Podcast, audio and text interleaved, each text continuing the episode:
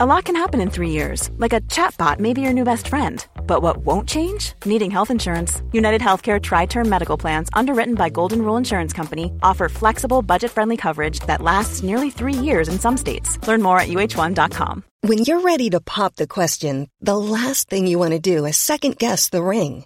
At Bluenile.com, you can design a one of a kind ring with the ease and convenience of shopping online. Choose your diamond and setting. When you find the one, you'll get it delivered right to your door. Go to Bluenile.com and use promo code LISTEN to get $50 off your purchase of $500 or more. That's code LISTEN at Bluenile.com for $50 off your purchase. Bluenile.com code LISTEN. Quality sleep is essential. That's why the Sleep Number Smart Bed is designed for your ever evolving sleep needs. Need a bed that's firmer or softer on either side? Helps you sleep at a comfortable temperature? Sleep Number Smart Beds let you individualize your comfort so you sleep better together. JD Power ranks Sleep Number number 1 in customer satisfaction with mattresses purchased in-store. And now, save 50% on the Sleep Number limited edition Smart Bed for a limited time. For JD Power 2023 award information, visit jdpower.com/awards. Only at a Sleep Number store or sleepnumber.com.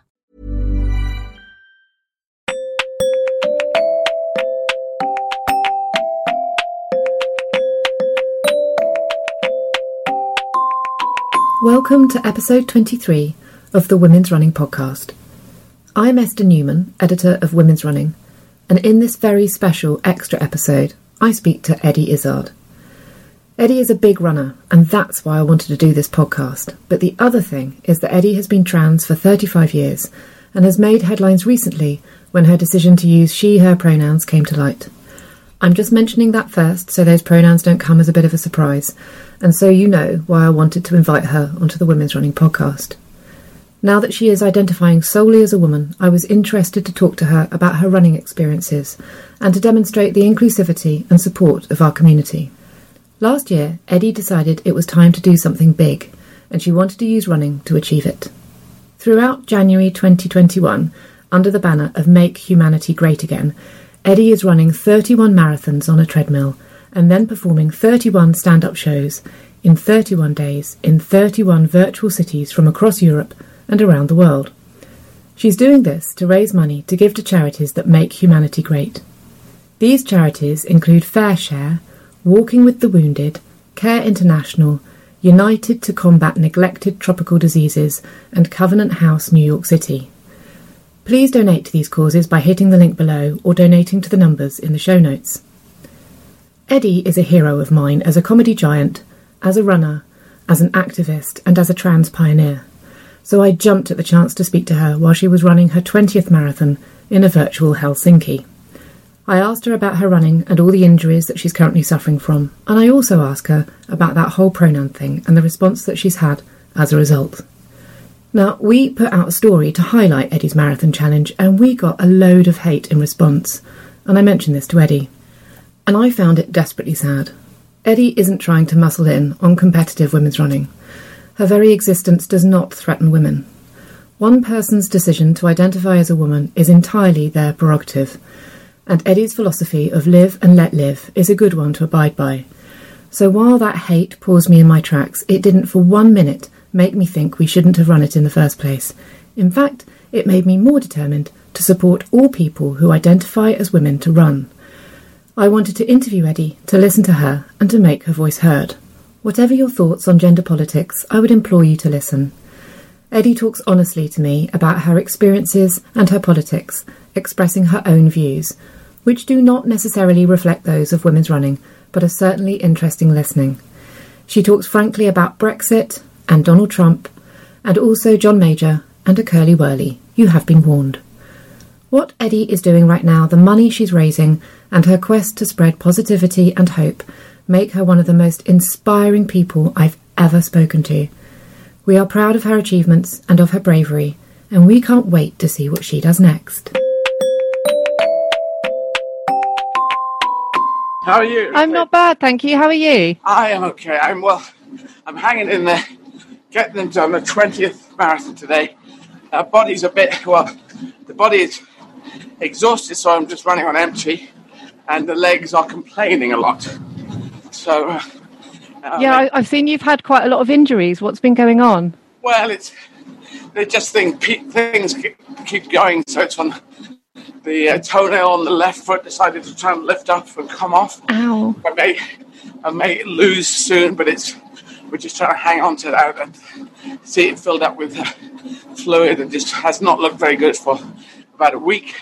The outside of my right foot is aching, uh, and I pronate on my right foot, so I've got orthotics in to try and correct that. But the running on a treadmill is different to running outdoors, so this is hard. Yeah, um, sorry, carry on. Sorry, tenosynovitis in the right in the right shin, which is the uh, the tendons rubbing against the uh, sheathing what they're encased in, and they get inflamed. So that was tenosynovitis. I could hear them creaking, I, and I could I actually recorded it and we posted it online. So Ooh. that's out there. and, and the left quad above the knee, obviously the thigh is just strapped up like crazy. It keeps going. It keeps sort of bouncing out and making me limp, which means you can't get up a good running gait. So, yeah, it's just the middle one. The first ones are horrible. The middle ones are sort of better but exhausting because you you've got nothing. It's no energy. Mm-hmm. You, you start feeling not too bad, but then it just goes on. So, anyway, good. But you're you're on the home stretch now. Um, yeah, last eleven, uh, last twelve marathons. Yeah, I've done. What have I done? Nineteen, and this is uh, the twentieth. And after that, there'll only be eleven left, and not twenty. So psychologically, it's good. So, but and there's a gig every night at 7 p.m. People are buying tickets at eddieizzard.com and they can donate or they can buy tickets for my stand-up show at 7 p.m. So that's an hour's worth of mental energy drainage. But uh, yeah, you've got to do something to grab people's imagination, encourage them to help make humanity great again, which is a slogan of what we're fighting for. So I, th- I, think you're certainly doing that. I mean, how do you how do you even begin to train for something like this? Um, uh, well, I, th- I always think the first ten marathons are the training for the for the rest of the ones that you're doing. If you're doing multiple marathons, I don't know if you can perfectly train for it. I try. I did run. Uh, I've left left quads playing around again. Sorry, I got to slow down a bit. damn, damn. Um, the uh, I did do a 28, 29 marathons back in February of last year around Europe, and since then I've been trying to do a marathon every other week and a half marathon in between that those other weeks. Uh, you know, so bi-weekly full marathon and, and a bi-weekly on alternate weeks a bi-weekly half marathon. So that's what I've just tried to keep ticking over. But then as soon as you get into this, it's all bets are off because it's the one after the other. There's no recovery time. That's the tricky thing. So how are you recovering? What do you what are you doing? Well, you just eat and sleep. That's purely it. There's nothing much else you can do. Well, you can you can strap your leg up. You can put some healing things on.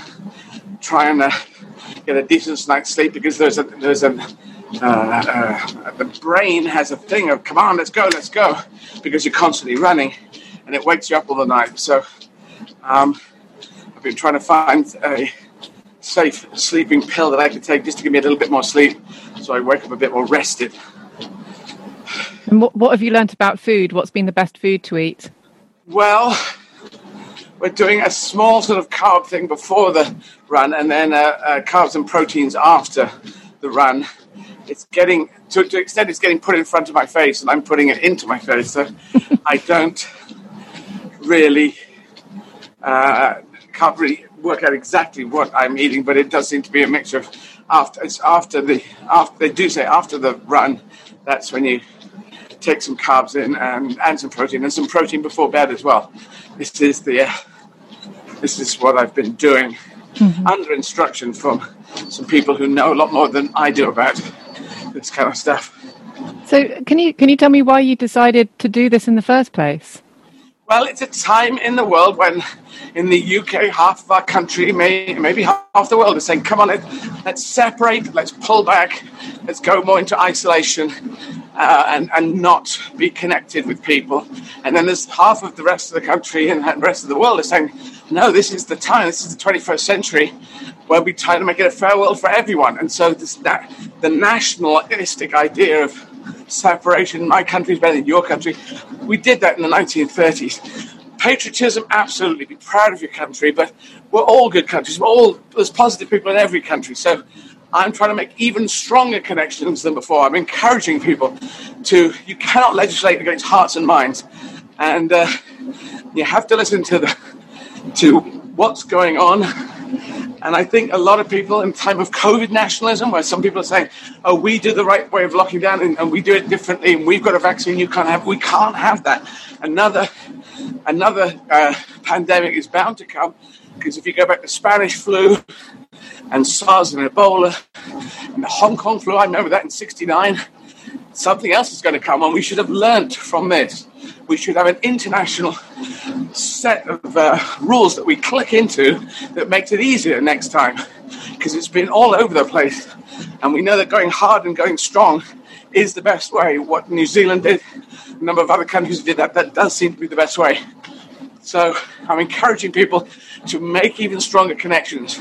If you don't want to be an isolationist if you don't feel we're better than you, our country's better than your country, then make those connections. It's going to be harder now in Brexit Britain, but uh, I'm a very positive person, proud of being British, proud of being European, proud of being a world citizen. So it's humanity. It's not one country, it's humanity.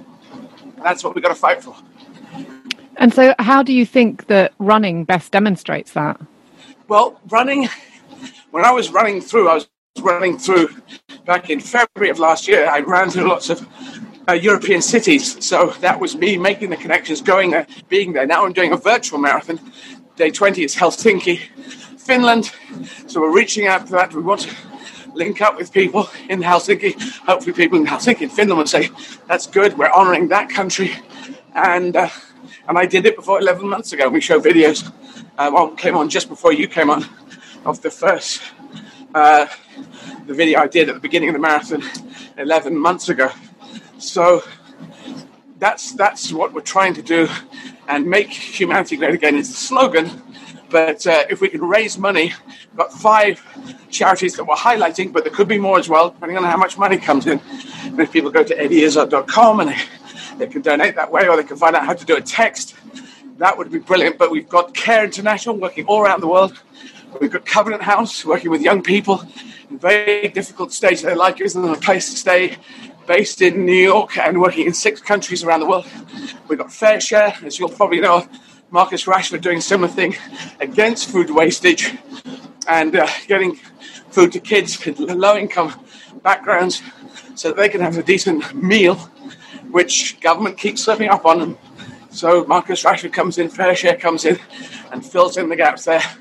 And then walking with the wounded, UK service personnel who come out of the services and had difficulty um, hooking back into society, could have mental health problems, could have physical health problems, or trouble with the Crown Prosecution Service. So it's uh, they do great work there. And then there's United to Combine against neglected tropical diseases. 1.7 billion people suffer from them, including leprosy and elephantitis that we might have thought have gone from our world, but are still there.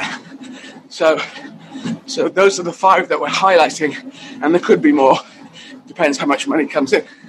To the it must have been difficult to shortlist the charities. Well, it's they, we ask them to make bids, so it's it's kind of easier that way. It's just like what Sport Relief does. Sport. Relief gets the money, charities make bids, and then we say this sounds pretty good, and then we apportion out the money out. And uh, I stay away from a lot of that. So, but uh, Kevin Cahill used to be head of Sport Relief and is now our team leader on uh, Make Humanity Great. And so, um, when you're when you're not training to do 31 marathons in 31 days, what sort of running do you do? Um, apart from the marathon every two weeks and the half marathon every. Aside from that, yeah. nothing, not a hoot. Um, I might do I might do some sprint work, some some fartlek, some sort of sprints and recovery, sprints and recoveries. Do that, but uh, I feel that's enough. I don't want my life to be ruled by this.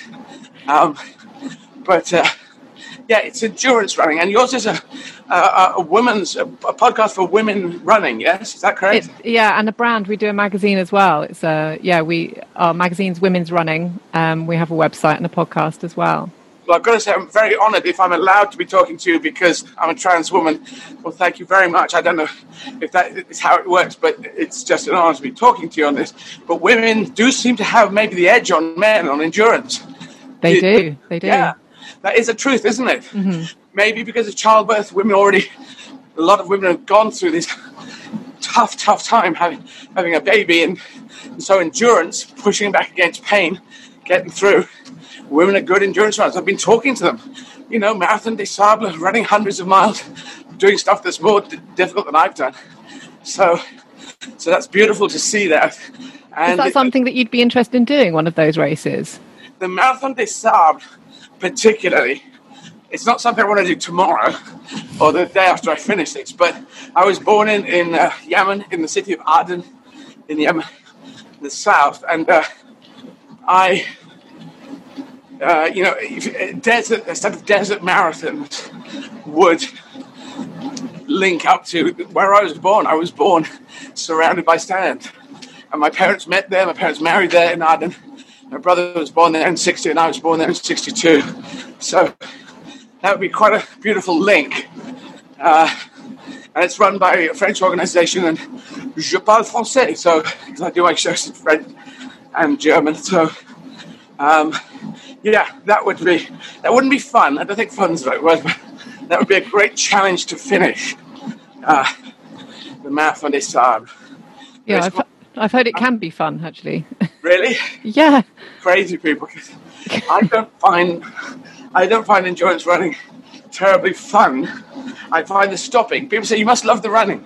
You're addicted to running. It's like, no, I'm addicted to stopping. but I think I have, I have got one thing. Um, I do look, even though I'm a trans person, I think I just look like an ordinary person. You know, some people look like, oh yes, sporty look, you know, bound to do good at this or whatever. I just look like someone. And I think if I do this, um, your average man or woman, girl, or boy or girl, could look at me and just go, well, if that person could do it, maybe I could do a 5K. Maybe I'll do Couch to 5K. You know, the, the podcast, no, not the podcast, the, the app that exists, Couch to 5K, which is very good at the time of COVID. 5K's park run, this beautiful thing. Uh, I was talking to Bruce Fordyce, who has won nine different uh, comrades marathons in uh, South Africa. Their big 90 kilometer run, which is about it's about 56 um, uh, miles, huge ultra marathon, and he won. He did 30 of them and won nine of them. So, yeah, it's uh, it's uh, it's good to try things and push things so that people. And, and I think if I do them, people think, well, if, they, if Eddie can do this, then I can do this. That's quite a nice thing because I think some people, as I say, look very special. You think I can't do that because they're just they look like the person who would do that. I think, uh, I think, yeah, I think it's a lovely ambition. I also think that, um, I think with endurance running, you do get very normal looking people because the, these are people that eat lots and lots of normal food. Um, so it's not sort of a sprinter kind of physique. It's just normal people Yes. running silly distances. And, and is that what you do? Are you an endurance runner? No, no, I'm I'm averagely okay at editing a magazine, um, but I'm. I'm I'm just a generally I'm a plodder, and, and I, I do love my running, but you know uh, I think a marathon is is my absolute longest distance. And you've, you've already done one, or you would do one. I've done one. I did the virtual London last year, All right. which was lovely. Was that easy? That was you ran it in your area? Yeah, I loved it. I um I live in Bath. I'm from southeast London, um so like London Marathon means a lot to me. But um but I ran in Bath, uh, which is where I live now, and completely on the flat, um, in the piddling rain. And I just thought it was just wonderful. It was a really kind of it felt uh, you had all that lovely community spirit. Everyone was wearing their numbers. Um, there were loads of people in the southwest running it, so it was. Um, I thought it was lovely. Did you do it? No, I didn't. I, have never done an organized marathon in my life. I just measure distances and run them myself. because my timings never work out. But hang on, I have to pick you up on something. So hmm. you did, you did this in Bath where you live, and then he says it was lovely and flat. Now Bath is anything but lovely and flat. So where the hell was it? Was it round and round? Oh yeah, oh because I remember you running a marathon. You went, you ran up Brass Knocker Hill or something Brass horrific. Hill. Yes, hmm. that's that's the killer. I had to, I had to zigzag up it and then took it up the to- the top. I went across the playing fields at the bottom, and yeah. So where was it in Bath? Was it outside, around the area of Bath? It was, um, it was where if, if you were going to do that again, I would, I would say no, no, no, no. You want to go along the towpath, so um, you can run from Bath to Bradford on Avon and back, which is what I. So I did out and back, which is quite boring, but um, but Right. flat. So Yes, flat is a lovely idea. yeah. That some people came up with. Because all when I found out all the major marathons are flat, you know, because I could make this, I could do this up Everest, you know, 20, 31 marathons up the side of Everest. You think, well, how hard do you need to make it? Flat is hard enough. So I, uh, I try not to be crazy on it. I am realistic. Uh, I'm not superhuman. I'm determined human. That's what I, I've worked out. Yeah, you certainly are. Um, Is it okay? Because you've talked about it a second ago. Is it okay to talk about the pronoun thing? Yes, absolutely. Brilliant. Because I mean, yeah, this is the reason why we're talking, and I'm, I'm like, I'm so. Uh, uh, you have no idea how thrilled I am to be talking to you because I am a bit of a super fan. Anyway, I, I've, I've bought Show and Tell. Look at this. I don't know if you can see. Oh yes, very good, glorious. And Yes. you signed it as well for me because I Oh, waited good. outside. There was me and three goths, and you signed it for me. Well, Um, that's great. so I think that was probably about 20 years ago. Yeah. Um, but you know, so so personally, it's a thrill to speak to you. But you know, when when that news came through about changing your pronouns and your running and your Eddie Izzard, I was like, oh my god. This is amazing. I can get you in the magazine.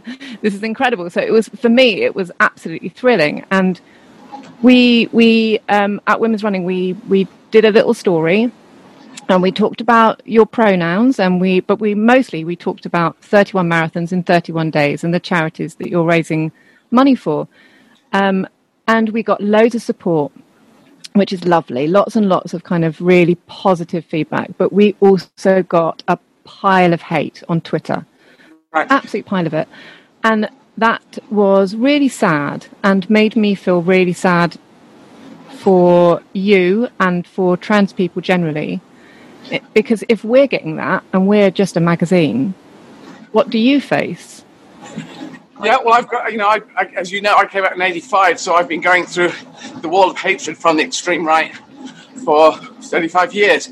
Uh, when you said there was a pile of, was it an equal pile of, of positive and negative, or was it slightly more balanced, more positive? Hopefully, slightly more positive. i can tell you um, well that it's it depended on where it was so we we have all of our social channels and um, on instagram it was 100% love All right. Um, and on Facebook, it started out as 100% love and then descended into madness. And Twitter was was just horrific. Um, Twitter Well, we yeah. just turned off. There is the thing about if you have a stronger character, no matter who you are, you will meet different people, other people in your street, your country, your continent, and the world. And if you have a more positive character, stronger character, you will say, Well, you seem different. How are you? How does your life work? And tell me about that. And you will be curious, brave and curious. Some people are fearful and suspicious. And the fearful and suspicious do survive happily behind the firewall of of um, social media, where they can just hide there and throw hatred out. And they, it usually starts with hatred of themselves, because if they were more confident in themselves, more happy with their own life, they wouldn't need to be hating other people so much. Now, if being honest, I knew, I know it's, it's, I'm really sure it's genetic. They're, they're getting closer and closer to find out it's either genetic or chromosomes or something is built in. Um, and I do seem to be gender fluid. I seem to have boy genetics and girl genetics. And uh, I knew since I was five. So being open and honest about it for 35 years, talking about it, getting the conversation out there, trying to say I'm part of society, I pay my taxes.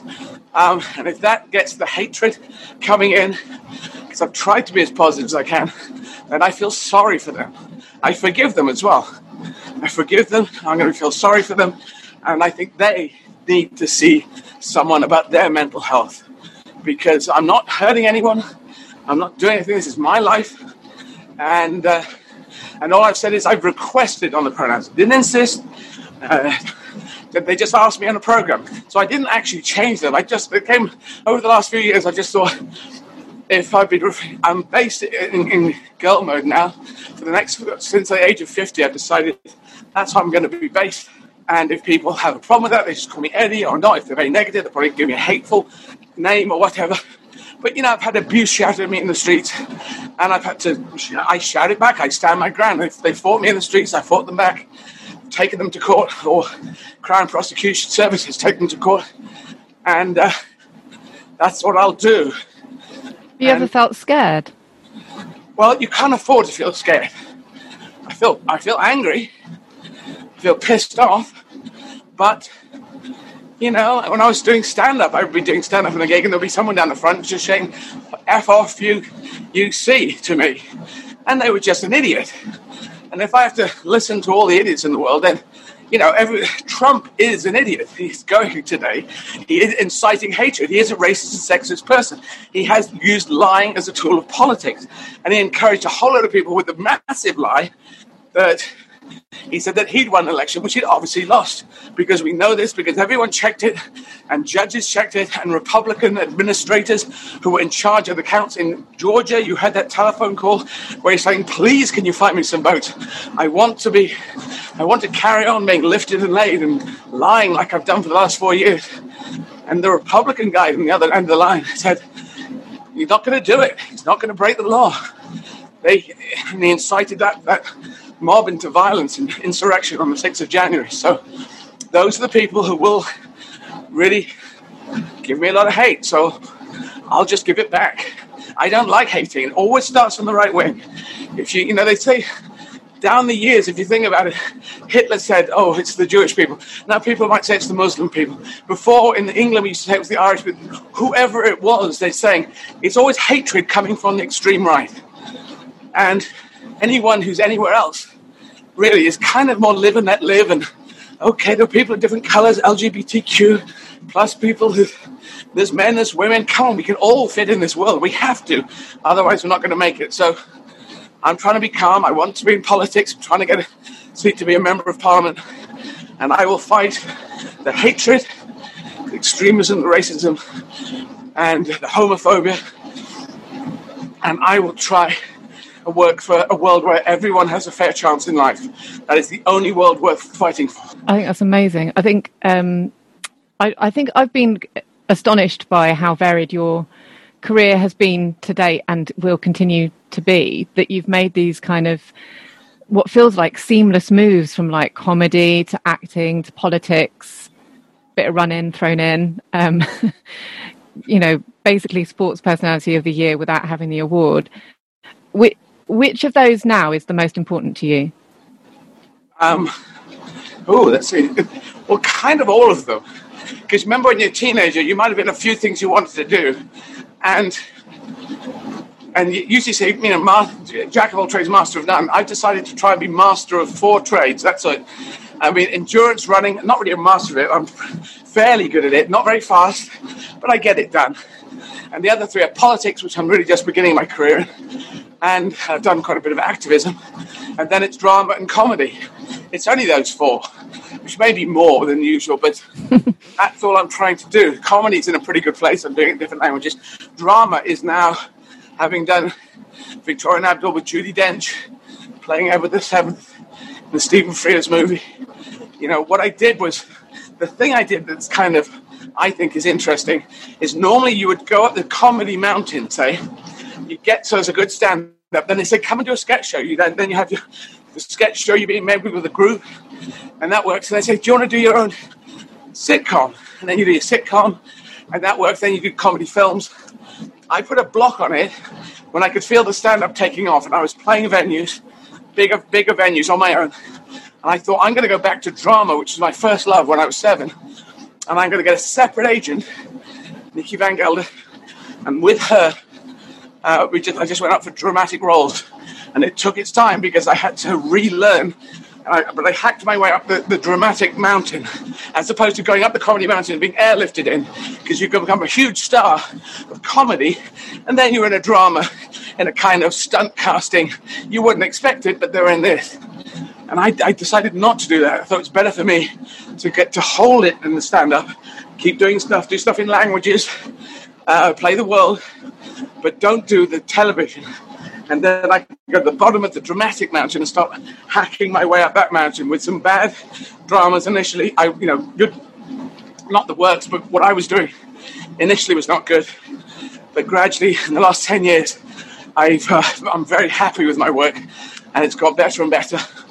And uh, yeah, I was Tony nominated from for the day of the death of Joe on Broadway, Best Actor. So I know, you know, I'm getting there. I'm getting. If I keep pushing and keep being determined, I can keep adjusting my style, my technique, how I approach it, comedy, running, drama, politics, and I can get it get it better. So that's what that's what I try and do you're just relentlessly positive. It's it's so um, it's so wonderful to hear when you say things like that. And and I've I've seen you in, in other interviews talking about being sort of glass two thirds full yeah. or something like that, which I think is is just lovely. Particularly like at the moment, it feels like cynicism is much more kind of prevalent, and um, and and positivity and optimism less so. so what what makes you so positive? What's how, why? Um, I think I had determination. I think I might have a determination gene. I think I might have got more of that than other people might. I'm not sure. Um, I don't seem to. Some people suffer from depression, um, and it's sort of like built in. People can have moments of depression or times of depression, but some people get it. The, the synapses are firing negatively. If someone brings them a coffee, that's a nice thing. But they say, oh no, the coffee is going to be bad for me. It's caffeine. Uh, why are they doing this? Do I owe them a coffee now? They find all the negatives in someone bringing you a cup of coffee. You know? And that's everything firing backwards. I relentlessly, well, I, I seem to, mine fire forwards generally. They're, they're generally quite calm, my synapses. I tend to not go negative too much on things. But I also look for positives and negatives. There is uh, I think, disaster humanitarianism that comes out, positive ideas that come out of bad things. And I train myself to look for them and find them and talk about them so that um, not only I feel good about it, but other people hopefully also feel good about it. And being trans, coming out in 85, as you say, people still now, 2021, they want to do hatred. Um, I have to fight that. We all have to fight that. Uh, well, maybe I have to do it more because might be directed more towards me, but um, I'm ready for it. I'm ready to just push back because the, the people who start in hate, they cannot run humanity. That cannot be the way. And Trump was trying to do that. Trump was saying, starting, he was racist. We heard him say, grab women by the pussy. He was negative and racist and sexist things. He gave permission to people who wanted to go back there. People who had been disenfranchised because they were being racist and sexist. Some people had job problems, and you can understand that. But if they were just people who hated, and then in comes a president who says, I hate a lot of people. I'm going to lie left, right, and center. Please believe my lies. Because that would really help me and my ego. That's essentially what Donald Trump did for four years. And hopefully now that's going into um, a sidebar in history. But we know it's not going to quite finish straight away. But uh, we have to fight that because that's like it's as if half the world is saying, "Come on, let's go back. Let's try the 1930s again." How did that work out? How did nationalism work out there? Anyone read the book on it? Watched the DVD? Seen the documentary? And the rest of us are going, "No, we did it. It doesn't work. Let's go forward to the 2030s, and we've got to be more positive, open, diverse. Live and let live. That's all we're saying." But, but um, Brexit must have been quite trying, even for your positive attitude? Well, in, in a way, in the, it was bound to be tested. The European Union coming together was an amazing thing, or, and starting is an amazing thing, because it was started to stop world wars. Stop nationalism. And it's not stopping the people of the country heading the next people in the country. It's to stop one leader getting in by whatever means and then stirring it up, stirring up the hatred, using lies as a tool of politics and stirring it up to say, you must hate these people, you must hate the next country, and if you don't, you are a traitor. That's what the, that's what came through the, the fascist thinking, the extreme right thinking. Do what we say, or you'll be an enemy of your country. And that's what nationalism does, and uh, and that must not win. It's not it's not the individual countries, but the, the European Union was set up for that, and the coming together is the hardest thing. If you think about it, no one does think about it, but I do. The hardest thing politically in the history of the world ever to happen politically these are countries with hundreds, if not thousands, of years of history that's different, quite often interwarring with each other, choosing to come together in some shape or form. Very, very, very, very, very, very, very um, times 10 difficult to do. So to just walk away and say, no, no, no, let's go back. And then Boris Johnson, I'm not a fan of Boris Johnson, and uh, did this big fundamental lie. 350 million pounds a week will go into the NHS and then we found out that was a lie. And there you go, you've got this very unsafe result. But it's happened, so this is going to happen here. But it was bound to happen in the European Union that one country would would uh, would have something like this a referendum, and I'm just going to fight for the third referendum. People talk about the second one, but the first one was in '95. Everyone seems to have forgotten. We won by 66 to 34, and that was back in '75. And then it was 52 48, very close and uh, as Dominic Cummings said, 600,000 either way, and all those millions of people voting, that's not a huge change, especially when people say, come on, let's put that 350 million a week into the NHS. That sounds good. That was not true. And that is not going to happen. So if you win a referendum like that, doesn't sound good to me, doesn't sound good democracy to me. Still, it's happened, and I want to fight again. You have to listen to the country, you have to listen to what people are saying. And the last number of polls of like 10% have said people would like to be in Europe. They don't want Brexit bureaucracy. They don't want to have to do visas to go and travel there. Losing their healthcare around Europe, all these things that we're losing. They don't want that. The majority of people in the country. And uh, even in the last election, if you add it up different parties on a, a simple majority, majority of people still wanted to stay in Europe. So it has happened. We go through this. But then the third referendum is inevitable, and returning to European Union, I believe, is inevitable because it's our continent. The youth of today will not allow. That the older generations have said, no, we want to go back to a time, 1950s, maybe the 1930s. And the youth are going to come in and get the vote and say, hang on, we didn't vote for that. That's our future too. What about us? So time goes on. It's our continent, it's our world. And if we're not looking for world solutions, as we know with climate, as we know with terrorism security, as we now know with COVID, if we're not working all together, not separately, we will not make it. And I'm saying this century will be our first century where we have a fair, everyone has a fair chance in life, or it'll be our last century where we actually just wipe ourselves off the planet. I'm afraid if you believe in a God, wonderful, but he didn't come down for World War II when 60 million died in horrific horrific ways. And if God's not coming for that, I think He's not there, or He really hates us, which seems like very rude to a God. I think it's more polite to say, God isn't there. It's up to us, the goodwill of human beings, the goodwill of humanity. And maybe there's slightly more goodwill. You saw the numbers, the amount of hate and love that was coming in, say, on when you announced uh, about me and pronouns. Maybe if you look at the election, elections in America, 81 million for Joe Biden, 74 million for Trump. So still, that's a number of people for Trump, but mm-hmm. that's still it's like seven million more. So we're just, I think we've always just just on the edge got the majority of goodwill in the world rather than ill will. Do you think? Um, do you think w- that we'll be back in the EU within our lifetime? Oh yes. Oh yes. Oh yeah, no doubt about that. Yes, it's it's inevitable we'll go back. You know, the, the youth of today will not stand it. What happens? Older people tend to go more conservative. They vote more right wing. And, you know, I can see that. I can understand it. My dad did. It's the young and the young at heart. And there's the young come on board and they and you know they get the chance to vote. Are they going to stand there and let it stand? Are they going to be happy with that? We know they're not. We know the majority of them are positive.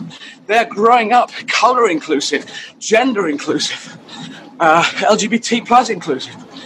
It's it's a new generation with with a positive attitude towards this, and saying, "Well, what is the big deal? Why do you older people have such a big problem with this?"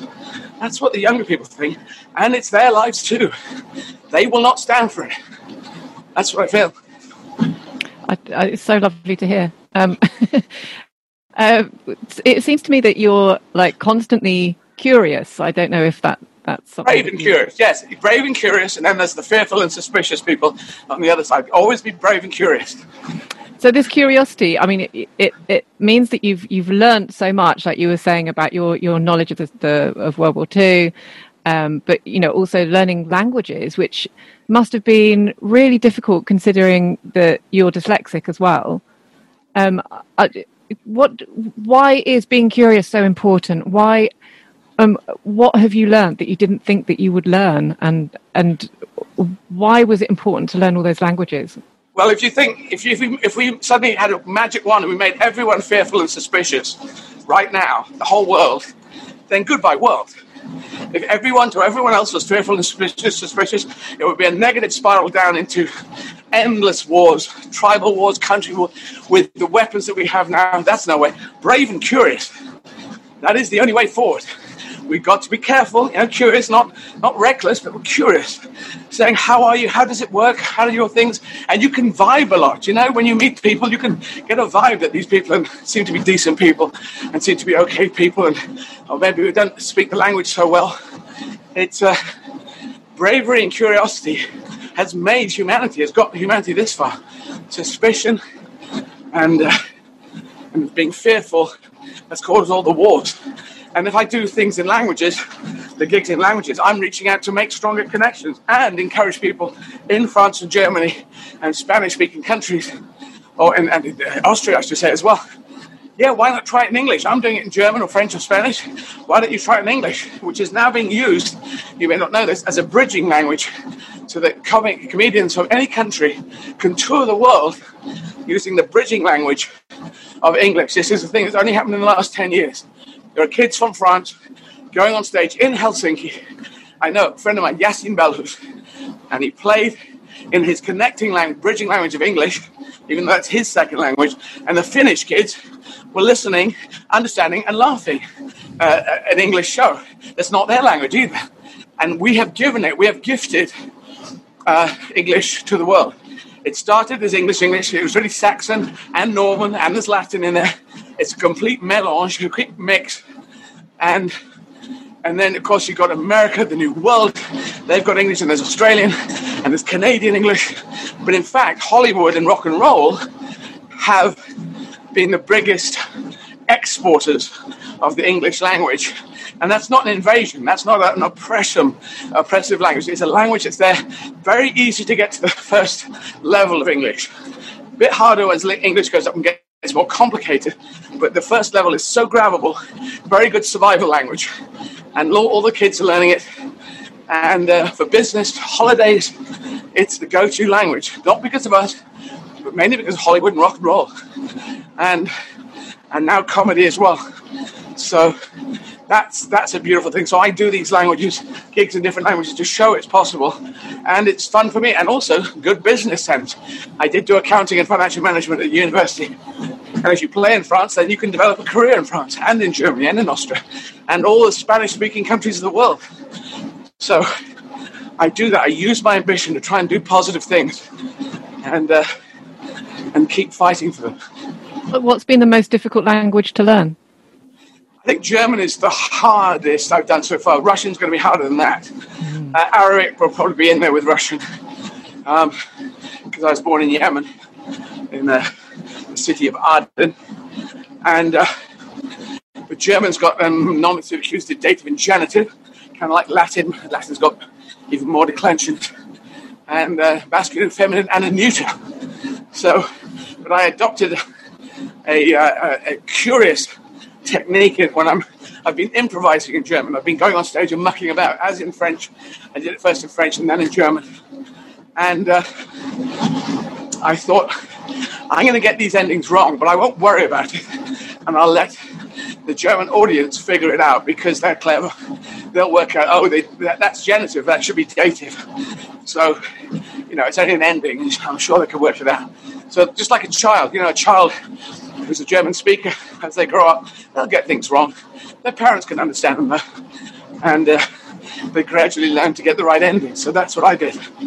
So, yeah, but it's very, it's very rewarding playing in, in, a second, third, fourth language. Spanish is very grabbable. If you've got French and English, Spanish is quite closely there. Mm. Do you, do you find that some jokes work better in different languages than they have done in English? Uh, no. uh, it's I do I do universal humor. So if you're talking about haircuts, supermarkets, um, sex, human sacrifice, history, they're all understandable. Even talking about Henry VIII, a very English king, or a king who was very English, and you go to another country, they won't know them. But I just tell them we had a king called Henry VIII. He was big and wide. He ate too much. He suffered from much too much. And then I just go into talking about him and six wives, and, and they get that. They know about kings, even if they're a republic these days. They know what kings were. And uh, so the jokes, puns don't work because puns are always plays on language. So you've got to dump those out of your lexicon. But uh, all mine are stories and I just do universal humor. Um, and you can use, and the references don't travel. If you say, I was on the 159 bus going to Streatham, and then I was uh, thinking about John Major and Edwina Currie, and thinking, really? Did that really happen? And then someone threw a Curly Wurly at me. And that's going to just lose everyone in every place outside Britain. But if you explain your terms, I was on a bus in our capital city of London. On a bus, we're going to the south, a place called Streatham, number 159. And uh, I was thinking, uh, uh, had been a prime minister. His name was John Major. He had an affair with Edwina Currie, who was in his cabinet, and we didn't know about this. That came out later. But they, we just didn't think that would have happened. And then the Curly Wurly, ah, let me tell you about the Curly Wurly. You know, once you've introduced a Curly Wurly of chocolate and nougat and whatever it is, uh, you can use it as a sword later on in your stories. So you can just like it's story technique. Stand-up story technique is the same as dramatic story technique. You've got to introduce your terms. Any film, the first 20 minutes, you're introducing the characters and the scenario to get people au fait. Are they knights of old? Are they is this a romantic comedy? People having difficulty with their relationships in modern day? What is going on? What are the settings? And after 20 minutes, you start getting down to, to where you, you hopefully have got the audience then, and off you go. Do you consider yourself a wise person? Because I think I, we do. Yeah, I hope so. Wisdom is the thing that should be the most valued thing. Donald Trump is the most unwise person in the world, so he's at the bottom of the list. And wisdom uh, should be prized above all. There should be wisdom awards, really. But yes, I hope I'm wise. I try to be wise, you know. And if you think about it, the pronouns cause this stink uh, to some people who are full of hatred. Why, in a way? Uh, 35 years I've been out. Did they think I. It was as if they were going, Are you serious about this thing you've been talking about for 35 years? I didn't think you were serious. I thought you were making it up for 35 years. What the hell more information do they need? You know, so it's uh, it's it's a weird old one, but uh, yeah, I try to be wise. I try to to talk as well as listen. I think I didn't join a political party till I was 35. I try to be sensible, wise, play with a straight bat, and uh, and but keep forwarding on. There's a certain point where you make a decision in your life, maybe it's in your 30s, you say, these things are bad. The, lying as a tool of politics is a bad thing. And, uh, and uh, the idea of nationalism, our country's better than your country, white supremacy, bad things. You know, you, you don't need to go there and rehash it and say, well, let's just look at white supremacy again. No, it is bad. It will not work. It will just it would just it's just going to lead to wars. So that won't get anywhere. And we've done that. We've done that for centuries. White supremacy. Let's move away from this. Six of January, what happened in Washington D.C. That white supremacist feel behind it. It's uh, it cannot. You know, you've got to push back on that. You've got to say what they're doing is a criminal thing.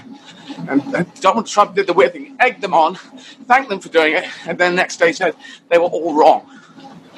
Did you see that? That was very weird. Yeah. He's just, he will change his mind. He will lie this way, that way. I mean, it's unbelievable. It's just, it's like that, that five year old, six year old, where he's saying, you cannot keep lying like this. But he was saying, he was putting out the lies and being egged on by people who, who said, we don't care what you say as long as it's in our interest. So, what's next for you, Eddie? So you've, you know, you're gonna, you're gonna do this. You're gonna smash it. We know you are, and we are so, so proud of you at Women's Running. We are just so proud, and we want to know what you're doing next. When, when can we vote for you? well, I have to get um, I have to get a seat, so I'm waiting for a by-election. If a by-election came up, you can never tell when that's going to happen. If one's a good fit, I'd like to be up for it. If not, it'll be the next election, but I will keep going until I get it. And so, meanwhile, six minutes to midnight, my first co-written film that I'm starring in with Judi Dench and Jim Broadbent, both Oscar winners, comes out on the 26th of March this year. Uh, there'll be a Sky original. It comes out around the world, I should say, on IFC in America. And it's an independent film, very difficult to get distribution in America as well. So that's the next big thing I'm coming out. I'm going to do more drama things. I'm going to do uh, more of my show, uh, Great Expectations. So I do a solo show version of. My older brother Mark has done the adaptation. I played 21 out of 28 characters. That's like a solo dramatic show, you know, uh, theatre show that I do. But it's just me playing 21 characters. And I'll keep doing more stand up, different languages. Got to get Arabic going, a number of things. But I just like to say, this is the first time I've been on a women's, uh, rec- you know, podcast, a women's program, a program where that you've allowed me to come in. So I feel very privileged, and I feel like I've been promoted to she. This is what I like. I didn't say this is it. Red letter day, ring a bell. I wasn't. Other people grabbed hold of it because actually it, this came out over a year ago. I put a statement out in the Daily Mail that was in September of not last year, but the year before. So it's been out for ages. I've been out for 35 years, but it all went how it went. So I do feel I've been promoted this year, and it's a great honour. So thank you very much for allowing me to talk to you. Oh, it's a massive honour for me and for us. We are just we welcome you with open arms, Eddie. We're we're so proud to have you with us. Thank you. Thank and you good luck with the rest of these marathons. Yes. Cheers. I'll need it. you won't yeah, and just anyone listening to the podcast, eddieizzard.com, you can go there. You can find how to do text if you're in the UK, or you can donate from anywhere in the world. Thank you. Congratulations, Eddie. Take care. Cheers. I was honestly overwhelmed to have the chance to speak to Eddie, which I'm afraid you can probably tell during parts of that interview. Running 31 marathons in 31 days is an incredible feat of endurance in anyone's books but to do that while simultaneously campaigning for a fairer, kinder, happier global existence is just extraordinary. Do please support Eddie at eddieizzard.com. Donate what you can to raise vital funds for these brilliant charities, all working to make humanity great again. Follow these last marathons on Zwift and you can run alongside Eddie too. This episode was recorded over Zoom. The editor and composer was David Newman. Please hit like and subscribe. That way, you won't miss the next episode. Did you know you can become a member of Women's Running? Just go to shop.womensrunning.co.uk and enter WRPOD at the checkout to get your exclusive 35% discount off Women's Running membership. You'll get the mag, free access to digital back issues, a free month subscription to Move GB Move at Home, discounts on merchandise and mags, and loads more besides. Plus, we're going to be adding more benefits during the year, so this is literally just the start of it. Come and join Women's Running. We'd love to have you with us. Happy running!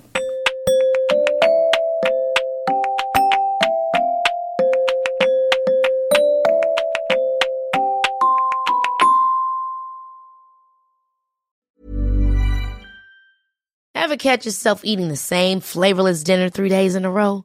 Dreaming of something better? Well, HelloFresh is your guilt-free dream come true, baby. It's me, Keke Palmer.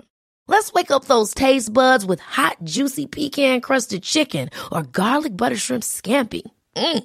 Hello Fresh. Stop dreaming of all the delicious possibilities and dig in at HelloFresh.com. Let's get this dinner party started. Even when we're on a budget, we still deserve nice things. Quince is a place to scoop up stunning high-end goods for 50 to 80% less than similar brands. They have buttery soft cashmere sweaters starting at $50, luxurious Italian leather bags, and so much more. Plus, Quince only works with factories that use safe, ethical, and responsible manufacturing. Get the high-end goods you'll love without the high price tag with Quince.